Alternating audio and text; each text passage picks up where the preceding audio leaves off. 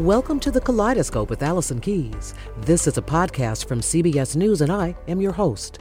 This show is a breakout from the CBS News Weekend Roundup, and every week we discuss issues including gender and religion. This week, we're discussing the fears that have come to a head for families and women now that the Biden administration has pulled the last U.S. troops out of Afghanistan.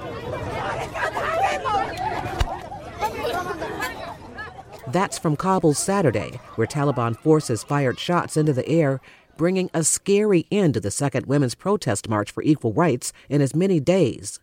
International groups are scrambling to protect women in the wake of the Taliban takeover of that nation, as there are signs that once again they are being barred from work in some places and face the risk of being beaten or worse if they continue with Western customs that have become more of the norm there over the past 20 years.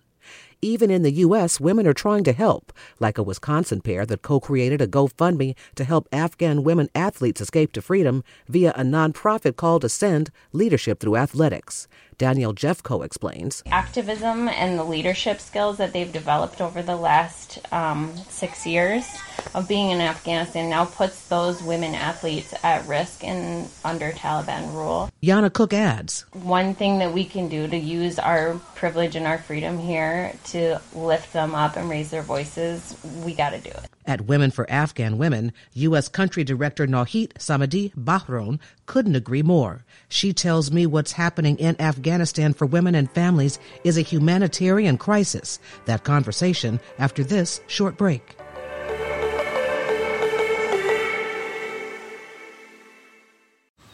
Man, that sunset is gorgeous. Grill, patio, sunset. Hard to get better than that. Unless you're browsing Carvana's inventory while you soak it all in.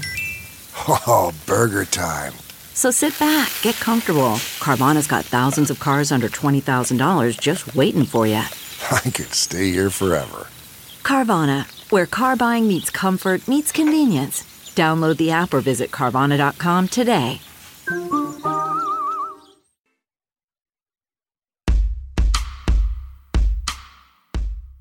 We are the largest women rights organization in the country, and we have over 1,200 staff who are still in Afghanistan.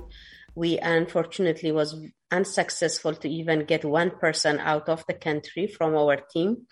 Uh, I personally still have a family. I have a sister and brother who are still in Afghanistan.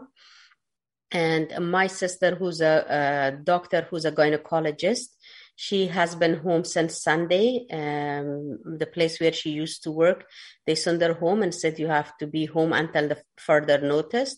So she is at home. She hasn't been back to work, and um, it is um, it's a very very dark time for all of us Afghans throughout the world uh, I think it's a very um, difficult time, and for people, it's a crisis, uh, a humanitarian crisis that any human who who care about humanity is hurt right now. I'm so sorry to hear that you still have staff and family there. Are you are you worried for them?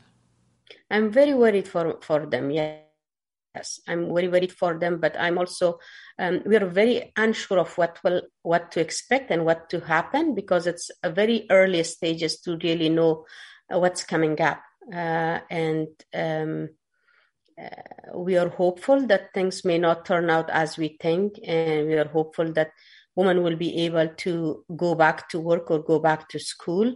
Um, but that's not happening right now I read somewhere that uh, one of the Taliban education spokesmen was saying that women will be able to go to school, but under a very specific curriculum of Islamic law and not in mixed classes. Have you heard that? I heard that, yes. I heard that too. And um, so they do allow women to go to school. I mean, saying it, allowing women to go to school makes me, uh, I mean, it breaks my heart why would they need the permission to go to school? And they will allow them to go to school, but obviously, so far they said it will be boys and girls will be separated at schools, uh, and also they will have a, a, people not do not really know about the details of which curriculum will be taught at school. Have you yet been hearing things about women being beaten or accosted on the street? I've read a couple of terrible things of you know women who were out without a male escort who were attacked and worse. I haven't heard of Allison, but I also cannot comment on some of the questions. I'm sorry because of the safety of my family and staff there. So, um, but I haven't heard of that yet. I completely understand. Um, let me ask you what you're hearing about other activists, and I will not ask about your staff specifically, but I know that there were many groups there that were trying to help women with rights and protections. Have you heard from them what what's going on with their staff, some of whom are also trapped there. Yeah, uh, I still know there's a lot of people still in Afghanistan. I know of uh, citizens who are still stuck in Afghanistan. I have a client right now with three children who is a U.S. citizen, and I have reached out, put her name on list for the State Department. Uh, she hasn't been out yet. She was in the airport for two nights. She couldn't get out, and she had to go back home.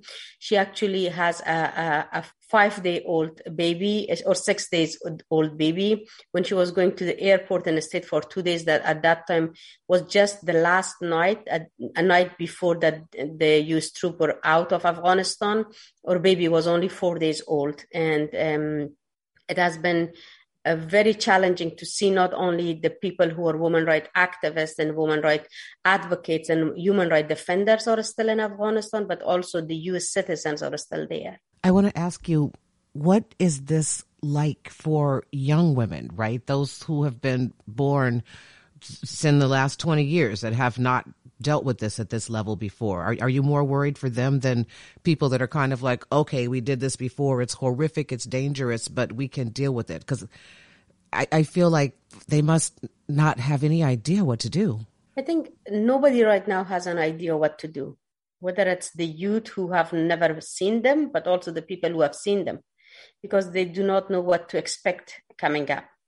And um, I mean, as an organization, we are trying to be a support system to our people um, whether it's here in the US or in Afghanistan. We are actually preparing to welcome um, a group of refugees who will be arriving soon. And we are preparing to make sure we have the staff and capacity that we need in place. We are um, hiring a new full-time mental health counselor. We are hiring an immigration attorney to make sure that the Afghan community, uh, Afghan American community here has the support, as well as the new refugees that are arriving should get the support that they need. And similarly, we are trying to, uh, I mean, be in contact with our staff in Afghanistan and talk and, and see. Um, we haven't given up. We know there is no way for us right now to get them out of there, but we haven't given up on that option. And um, we are hopeful that we will be able to, to uh, support them. I'm going to come back to the refugees in a minute, but I'm just going to ask you, and I don't know if you can answer this are what what are your staff having to do now? Are they in hiding? I mean, is is it known that they work for you? I wouldn't comment on that. Okay, I get it. All right, I will go back to the refugees. Um, what kind of things do Afghans need when they come to the U.S.? I mean, besides basic stuff like a, a, a place to live. I mean, they've got to be fairly, very traumatized by what's been happening. Yes. So that's what I, have been talking to everybody, to groups that I have been meeting and saying that we have to understand that this group of refugees coming to United States is very different from any refugee group that we have been receiving in the past.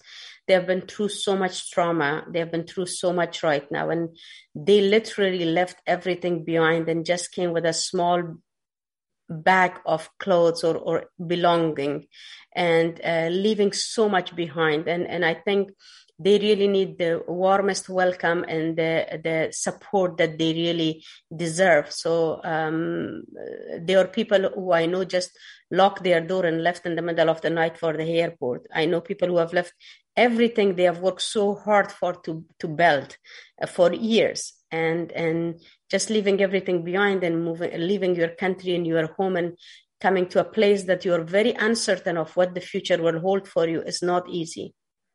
May I ask if there, do you have any suggestions for people that would like to help? What kind of do you take donations? What kind of donations do you need? We do uh, get donations uh, through the organization's uh, the donation button is on our organization's website at womenforafghanwomen.org. But if anyone is interested in directly uh, helping with the refugees, we suggest people donating gift cards. Um, we cannot have the space to store the goods that people are trying to give us. Mm-hmm. Uh, we have a, a, space in the in, in in the office which is not big enough to keep all the in kind donation. We also think through the um, gift card donations, we are empowering a family by giving them the the option of going and picking up what they want to to to pick so they can choose what they want to have for their children or for themselves um, uh, that's what we are uh, asking for for the refugee families directly but also we are increasing our capacity in new york to make sure we will be able to serve the refugee community here in, in the east coast um, women for afghan women is the only organization that's providing direct services uh, uh for the community uh, in the past 20 years and we uh, really need support at this time um, so that we can support the people who need us.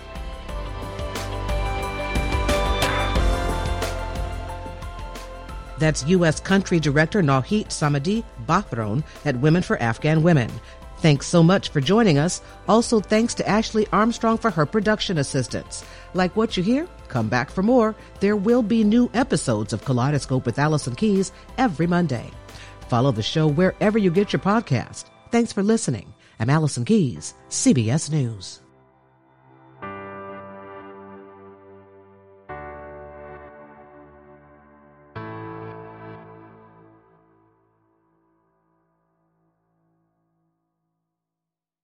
Catch every episode of 60 Minutes, America's most watched news magazine show, as a podcast. Hear in depth investigations across politics, news, and entertainment on your schedule. Listen to 60 Minutes ad free on Wondery Plus.